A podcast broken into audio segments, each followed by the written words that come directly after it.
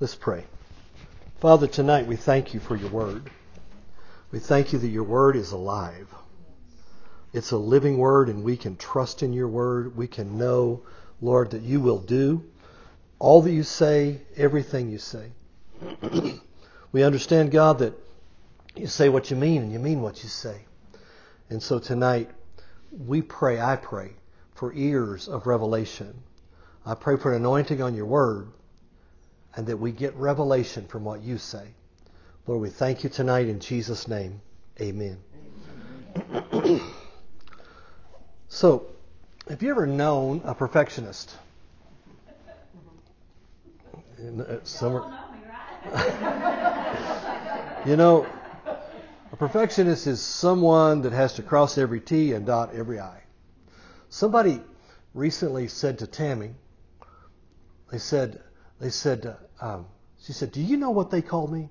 I said, what? She said, they called me a perfectionist. And I laughed. And she said, what? You think I'm a perfectionist? I'm like, if you don't know, I'm not answering the question. and so perfectionists, they get bogged down in the details. I mean, so much so that they really can't see the whole product and they can't really be satisfied until every detail is perfectly performed.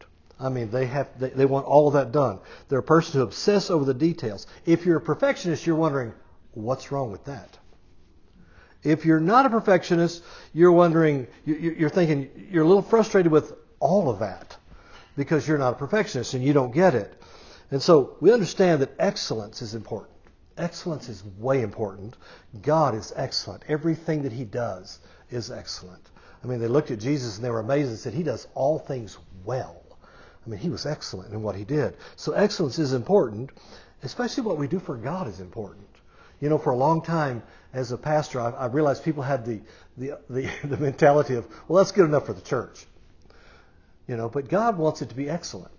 I don't know why the church has to have secondhand carpet and it has to have the cheapest of everything.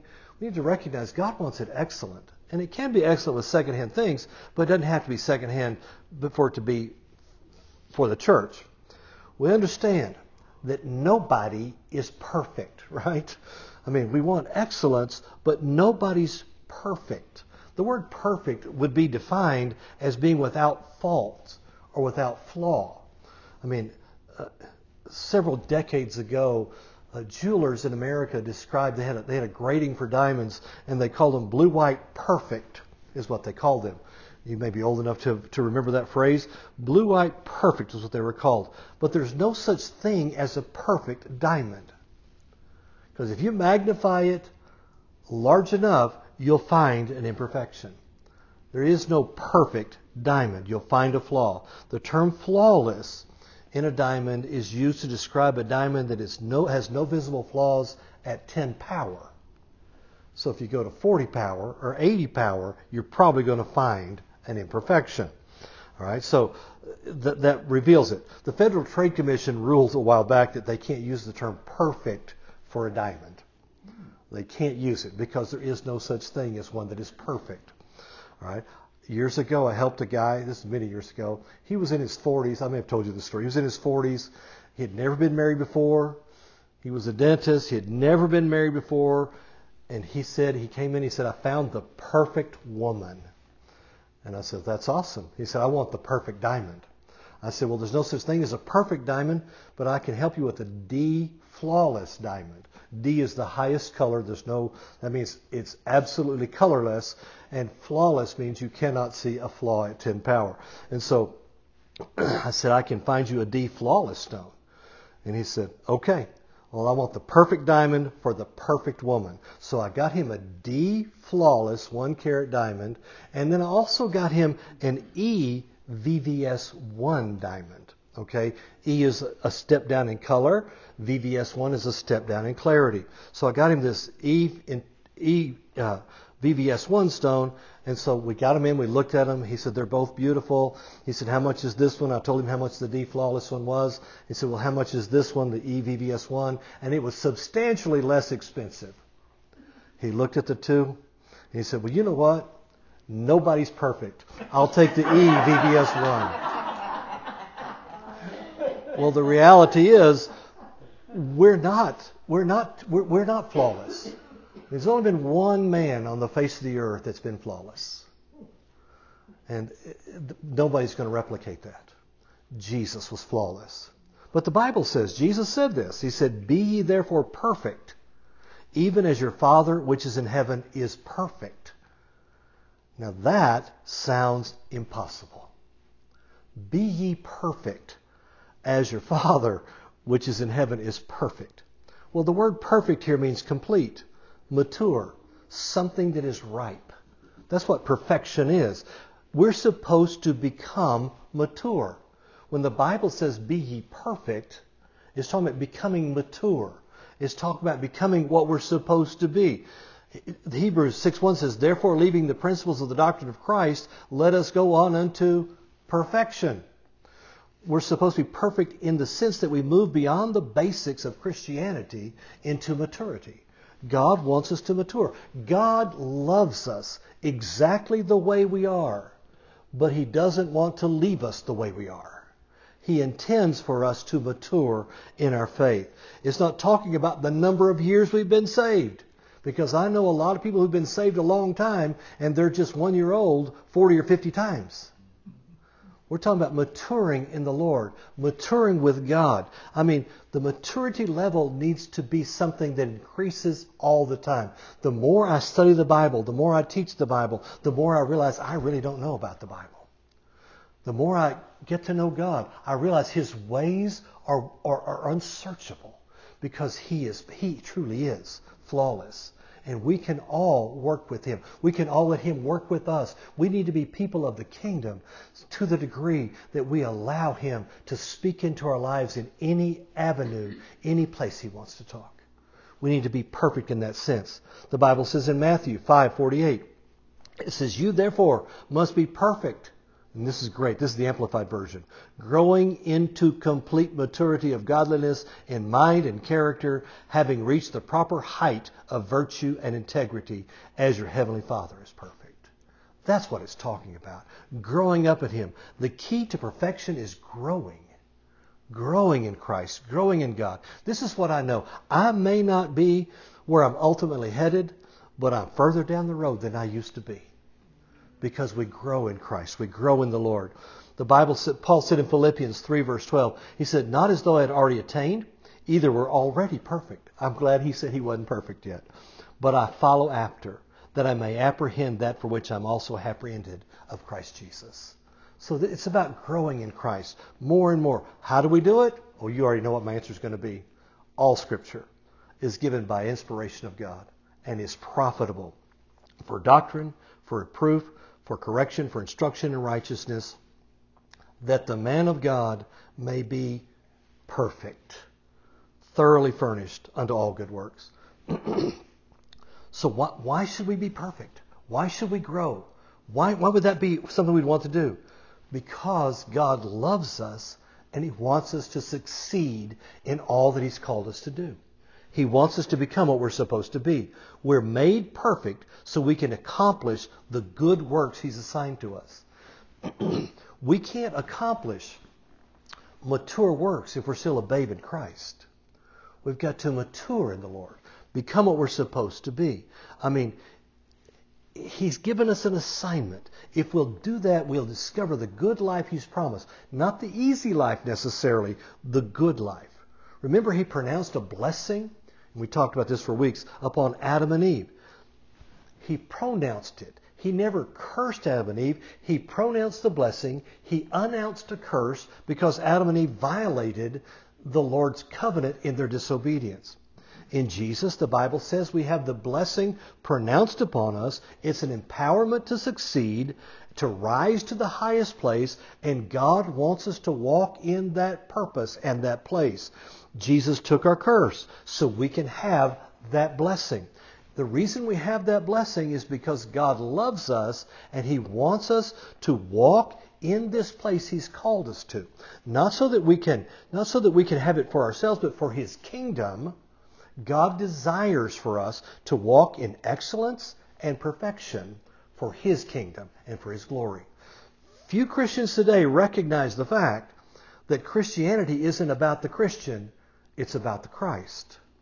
You and I were born again because of the Christ. And we serve Him with our lives. God wants us to come to the place of maturity so that He can receive the glory from our lives. And it's in that that our life is blessed beyond all that we can ever hope for. The scripture says to seek first the kingdom of God and His righteousness. And then all the things will be added to us. We focus a lot on all the things being added to us, but not a whole lot of time about seeking first the kingdom of God because He is the King. And that's what we're after, the maturity of that. As we're growing, we enter into more and more grace, and we're more and more equipped to have and enjoy life according to Scripture in abundance to the full till it overflows. We need to make sure the devil doesn't deceive us. We need to see what happens in our lives from the Word's perspective as we grow and we grow and come to the place of perfection or maturity. Now, having said that, the rest of this message is going to be about the world we live in, and we're going to mature as we go. I know you all read the news from time to time, as do I. Sometimes we get angry. Is that right? You might as well admit it. I read today. I just read the headline, didn't read the article, didn't have a lot of time. But I read the headline that says that the White House has, is making the declaration that the Black Lives Matter flag will fly over all the nation's embassies across the world. Not above the U.S. flag, but below it. But the White House is making that declaration. Now, that bothers me more than just a little bit. The same administration, along with Congress, is, is aggressively pursuing legislation uh, that would promote the murder of the innocents, the unborn. Aggressively promoting an agenda that would give extra rights to homosexual marriages. Uh, these things bother me. I don't know about you. I have discovered over time that for me to get mad about it doesn't help anybody but the pharmaceutical companies.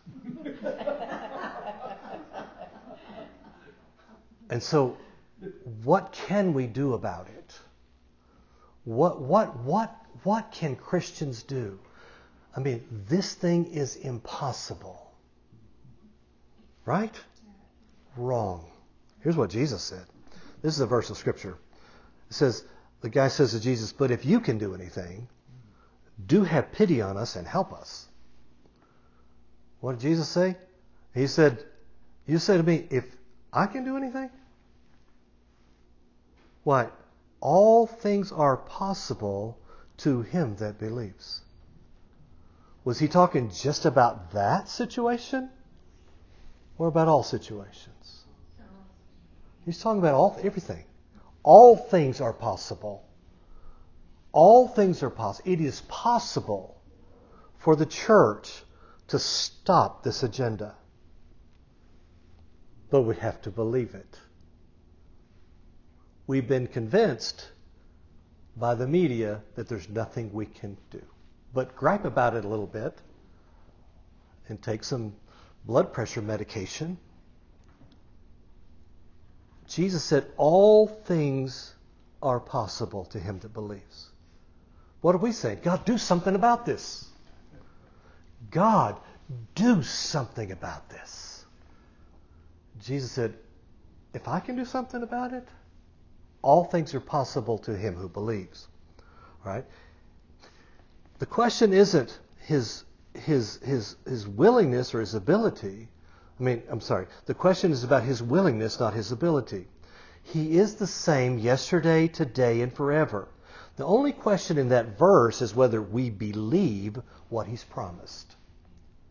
What do we believe? The impossibility referred to is that which is, is that which is in the covenant. If we can find in the scripture if we can find one verse of Scripture where God would turn around a nation, maybe if His people would humble themselves and pray, maybe God would perform His word for those people who believed that. What do you think? Well, see, anything the Word promises is possible to the believer. though it may naturally be impossible. It's not impossible with God. So we got to put this in context with, with, with the rest of the word. God is not obligated to do for us what we can do. Okay, let's make sure we understand that. God doesn't do the impossible if it's already possible. So we, we make sure, okay, God, what do I do? What is my part? Am I missing something here? What should I do? So as we believe, we will manifest corresponding action that is proportionate to our faith. If I believe God, I'm going to act like I believe God as I believe Him. The big difference between corresponding action, we have to have this corresponding action faith, not assumption. Uh, you know, I know a lot of people, and know, I know you've never heard of this, but there are people in the past who've written checks to the church because they have faith that God's going to give them some money. And so they write what they call a faith check. And the faith check sometimes bounces because it's an assumption and not faith. They're trying to have a corresponding action. Oh God, give me a million dollars. So they write a check for a hundred thousand, uh, and they don't have ten. But that, that's not faith. That's assumption and presumption. And so that's not what it's talking about. It's like, you know, I know that when I first got baptized in the Holy Spirit, this guy, he believed that, okay, God healed me so I can see. My vision is clear. So he's driving home. He takes his glasses off and throws them out the window and expects God to heal him.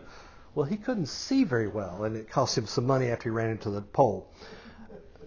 So we have to have faith in what God has said to us, not presumption, but we not let the devil pressure us into something. But let's make sure we hear God. All right? Jesus is assigning the church in this day to do what is impossible. He's assigned us to reach the world, but in particular the Church of the United States, He's called us to reach America. He's called us to reach this nation. I mean, we need to understand that.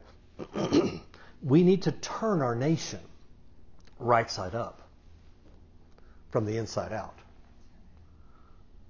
We don't need to wait for someone to evangelize us. We need to evangelize our own nation. Right?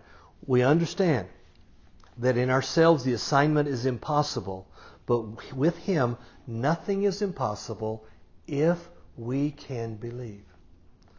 That's a pretty big statement right there. All right? So, we know that if we exercise God given authority, the natural order of things can be altered. All right? We know that we're people of faith and we operate in a level of authority that the devil cannot resist. Authority, the authority we operate is not ours, it's delegated authority that God has given to us by the one who has all authority. Jesus said that he holds the keys of hell and death. Jesus said that he has all authority in heaven and earth. It's his authority that we operate in. So let me read that verse of scripture. Well, a part of that. Jesus said, we read this before several weeks ago. Jesus said in Luke 10:19, "Behold, I give you power to tread on serpents and scorpions and over all the power of the enemy, and nothing by any means will hurt you. The first time this word power is used in that verse, the Greek word is exousia, which literally means delegated authority. So Jesus is saying, Behold, I delegate authority to you. I'm delegating. It's given to us by Jesus. It must be used on His behalf. So in Jesus' name, we have delegated authority and we have uh, we can tread on serpents and scorpions over all the power of the enemy, all the, the, the, the supposed supernatural power of the enemy. All right?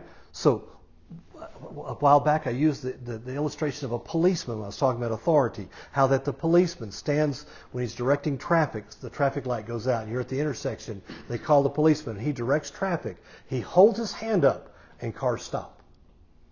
It amazes me. That one man can hold his hand up and a truck will stop because he has authority.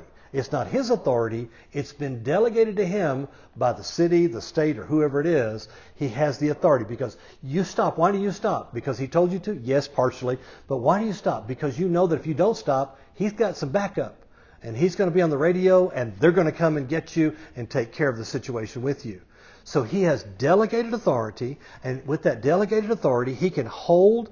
I mean, he can hold cars in place. I told you the story one time of a little lady that I saw driving her little Cadillac, and the policeman was directing traffic on on Good Friday. This was in Amarillo many, many, many years ago, and he's directing traffic on Good Friday, and he's telling her to stop and she didn't want to stop because she's coming out of Target and she had other shopping to do apparently. And so she's pulling out of Target and he tells her to stop. And she looks mad at him and she pulls up a little bit and he blows his whistle and said, Stop. Well, she pulled up and she bumped him. He has authority. He walked to the side of her car. He opened her door. She got out of the car. He handcuffed her. And she went to jail because she didn't recognize the authority that he had.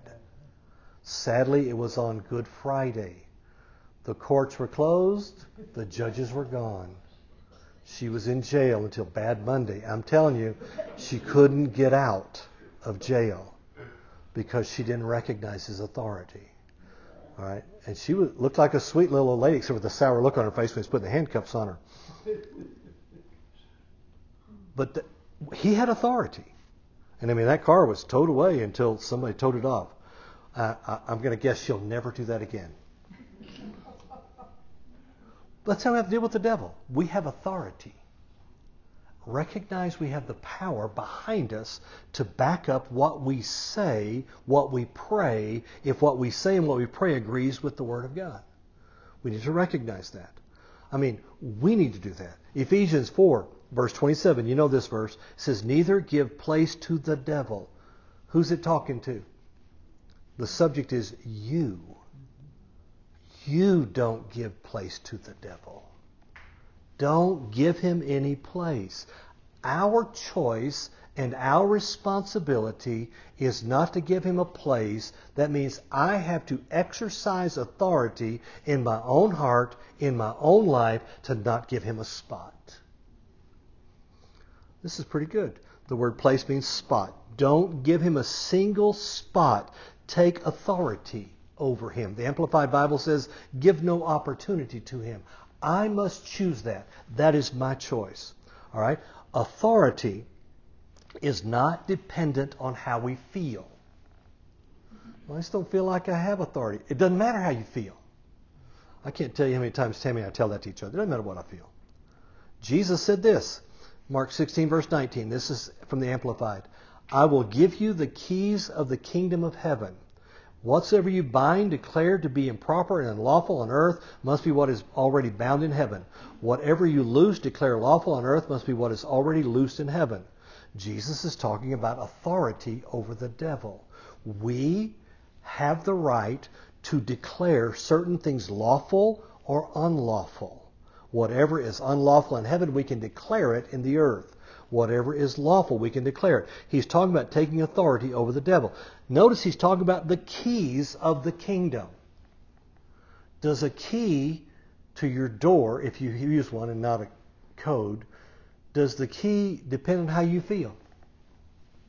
No, it doesn't. It works every single time if you use the key. I mean, as long as you can get it in the slot and turn it, it works every single time. The same is true if you drive a car that has a key. Most of us just have push buttons these days, I think.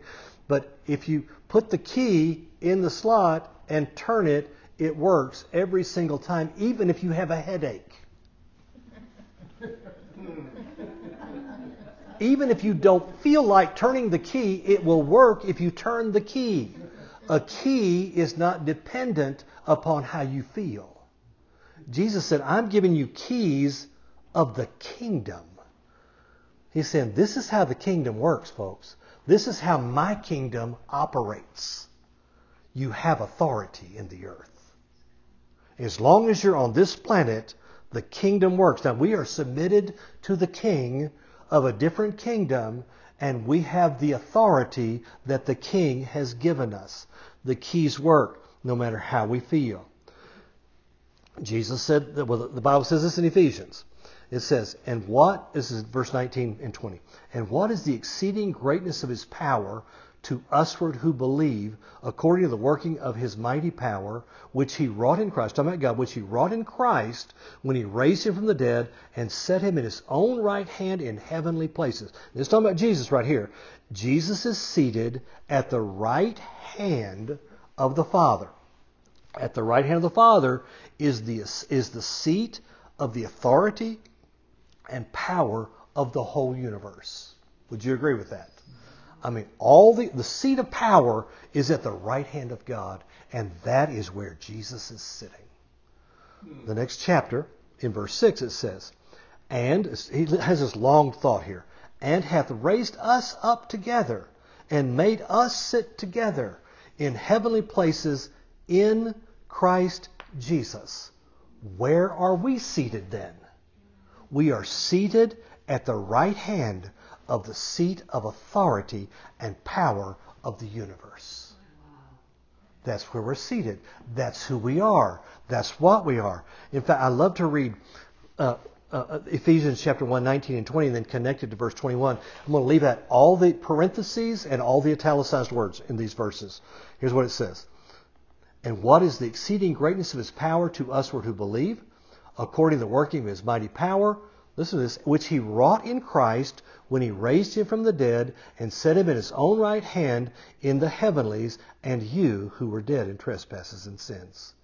Is saying that he seated Jesus and he seated us at his own right hand.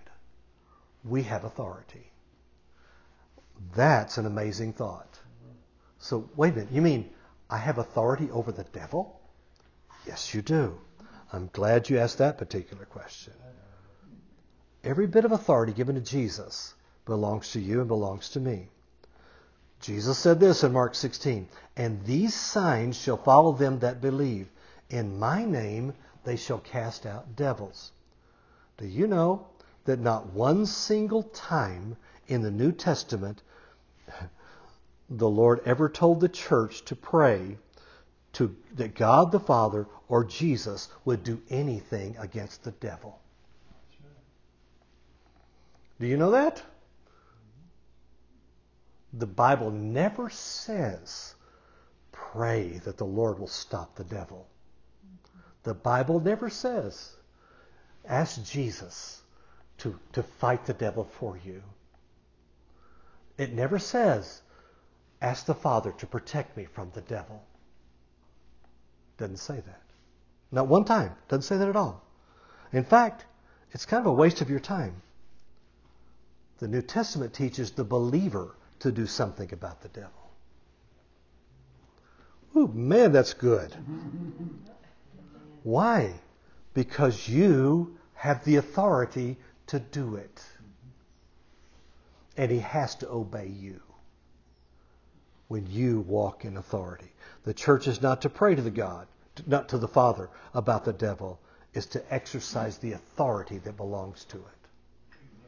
Oh, man, listen to this passage of Scripture. This is, this, is the, this, is, this is the church in the book of Acts, chapter 4, after they were threatened for healing the guy at the temple. And, and, and they, they, they, they, whipped him and they told him they couldn't, don't you dare preach in that name, don't heal anybody else. Here's their prayer. And now, Lord, behold their threatenings. Listen to what they pray. And grant unto thy servants that with all boldness they may speak thy word, by stretching forth thine hand to heal, and that signs and wonders may be done by the name of thy holy child Jesus. And when they had prayed, the place was shaken where they were assembled together, and they were filled with the Holy Ghost, and they spake the word of God bold, with boldness. They did, did not one time say, Lord, we pray you stop the devil from this attack. They didn't pray that. They simply claimed, they prayed the will of God, which is they were to speak boldly and they were to, to, to, to minister healing to other people. And it says, it says that they got more bold. In fact, it later on goes to say that, that, that the apostles gave great witness of the resurrection with signs and wonders. In fact, they prayed for exactly what the, the Jewish leaders told them not to do. They prayed for more of it. Because they didn't, they have to bind the devil, they had to release the Spirit of God in their own lives. That's what we need. We need the Spirit of God to be released in our lives for the, for the good of this nation. They didn't pray about the devil, they simply prayed the will of God. The Bible says, resist the devil, and he will flee from you. Doesn't say, ask the Lord to resist the devil and he'll flee from him. Resist the devil. He will flee from you. We must resist. The authority is ours, whether we feel like it or not. We've got it. The authority has nothing to do with how I feel, has nothing to do with, with, with anything around me. I simply exercise the authority. Well, I don't feel very authoritative today. Doesn't matter. It's not based on what you feel. It's based on what you know. Faith isn't about how I feel. Faith is what do I know that the Word of God says? And you know this verse. The Bible says, Be sober. This is from the American Standard. Be sober. Be watchful. Your adversary, the devil, is as a roaring lion, walketh about seeking whom he may devour. Whom resist, I'm sorry, whom withstand steadfast in your faith, knowing that the same sufferings are accomplished uh, in your brethren who are in the world. Withstand in your faith.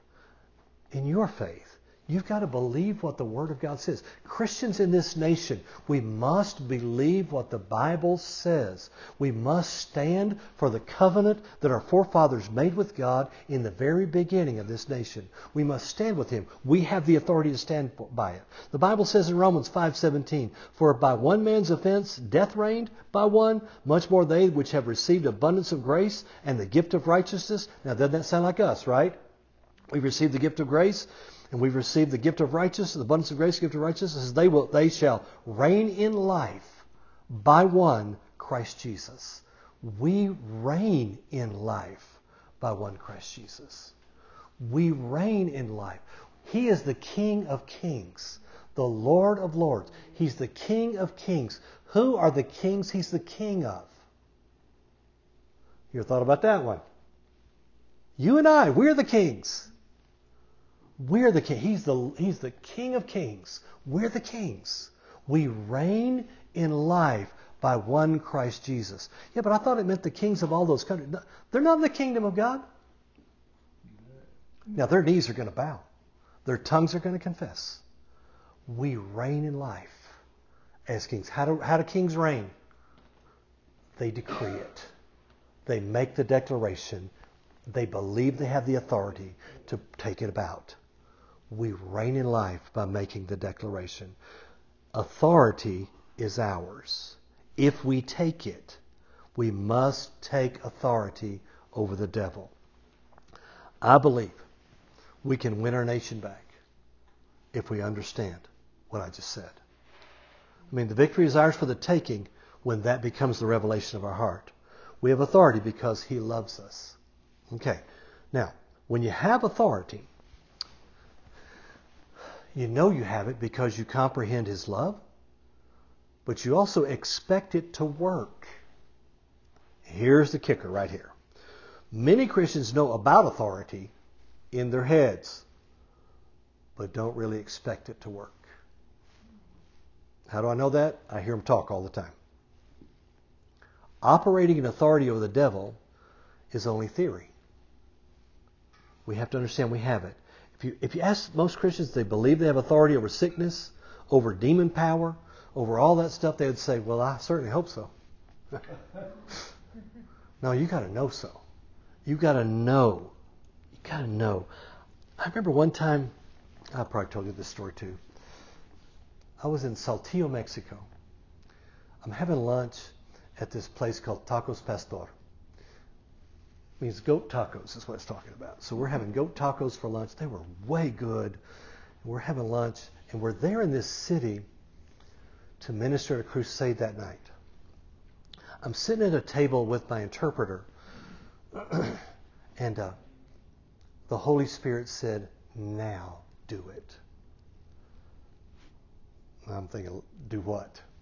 Well, I knew I knew what he wanted me to do because I walked as we walked to this restaurant there's a town square right there. And I knew that I, I saw myself preaching in that town square when I got out of the car. And so he said, Now do it. So I said to the interpreter, I said, Let's go. He said, Where are we going? I said, We're going to go preach on the square. He said, Okay. So we go out there and we preach on the square. And I'm preaching about Jesus the Savior, but I'm also preaching about Jesus the healer. And I, sometimes I hear the Lord quickly, sometimes not so quickly, but I knew the Lord had told me before this time to say, the same Jesus. No, no. He told me to say, Jesus, if you are sick today, Jesus is the healer. And if he will not heal you, then we are liars. Oh. I'd already heard, I already heard the Holy Spirit tell me this. So, so the interpreter looks at me and he goes, huh? I said, just say it. Just like I said it. And so he said that. And so I said, if you need healing in your body, I want you to come to me now. This man walked up. Listen, you better know you have authority at this moment. This man walks up in a crutch, and he's walking up to me. And he got to me, and I, it was a cane, not a crutch. He got to me and he said, I want that. I said, then you'll get it. So we prayed for him. And as soon as we finished praying, I said, stomp your foot. He stomped his foot, and his eyes got big. He said, where did the pain go? I said, he took it from you. And that guy started jumping around. He was dancing because Jesus healed him. So there's a like six or eight tough-looking, gang-looking guys on this on this uh, brick wall. They're sitting on it, and I said, and I said to them, this same Jesus who just healed this man will forgive you of your sins because he's the healer and the Savior. How many want that? And every one of those tough guys raised their hands. But I knew when the Lord told me what to do that I had the authority to say it. But we have to know we have authority, not hope we have authority. Now, the interpreter said when we finished, he said, I sure was hoping you knew what you were doing. And I said, I wasn't hoping because the Lord told me to do it. And if He told me to do it, then it's His responsibility. We have to know that, that if we're in faith, we need to be expecting God to do what He said He would do. We must expect God to perform the promise when we demand that the devil flee and understand he will indeed flee. Not hoping it might work. It's not a theory if we have faith. Too many Christians are just a hoping and a praying that things will work out for good when they aren't expecting it at all. We need to have faith. We need to have faith.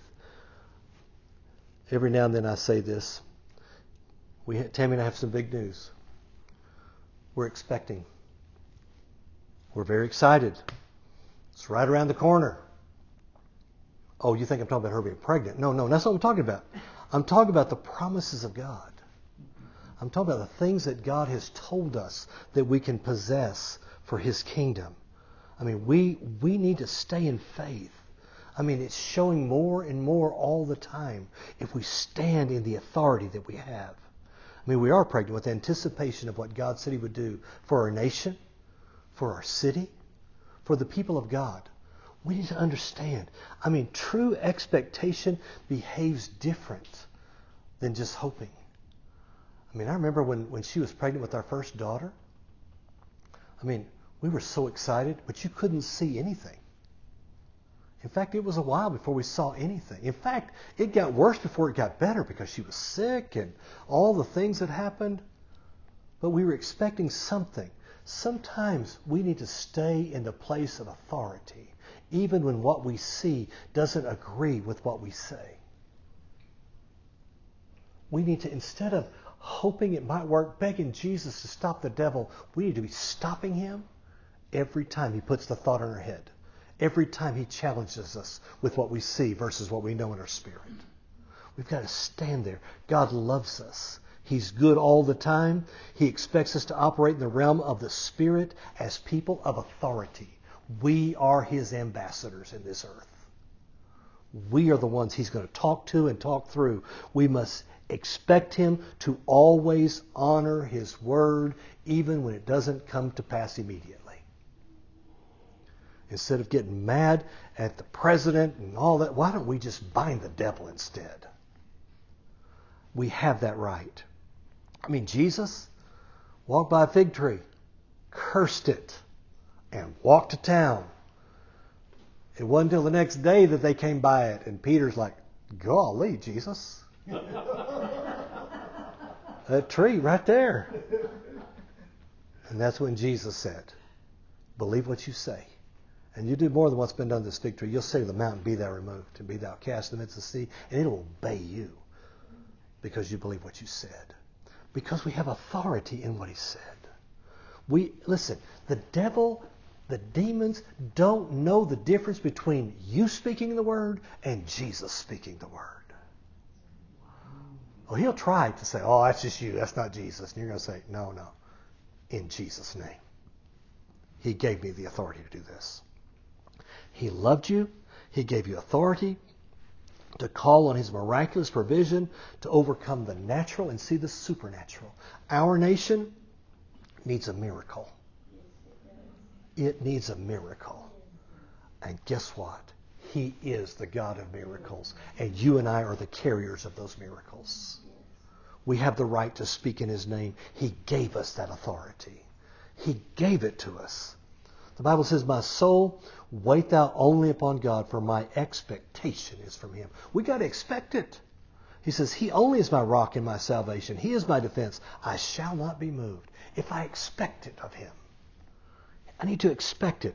It's, the psalmist, and then, then, then, then Paul quoted later, said, I had fainted unless I had believed to see the goodness of the Lord in the land of the living. We've got to expect it. We've got to believe to see it. We've got to believe that, we're, that it's going to come to pass as surely as we're sitting in this room. David expected to be delivered. That's why he said those words. True belief provides supernatural expectation. Supernatural.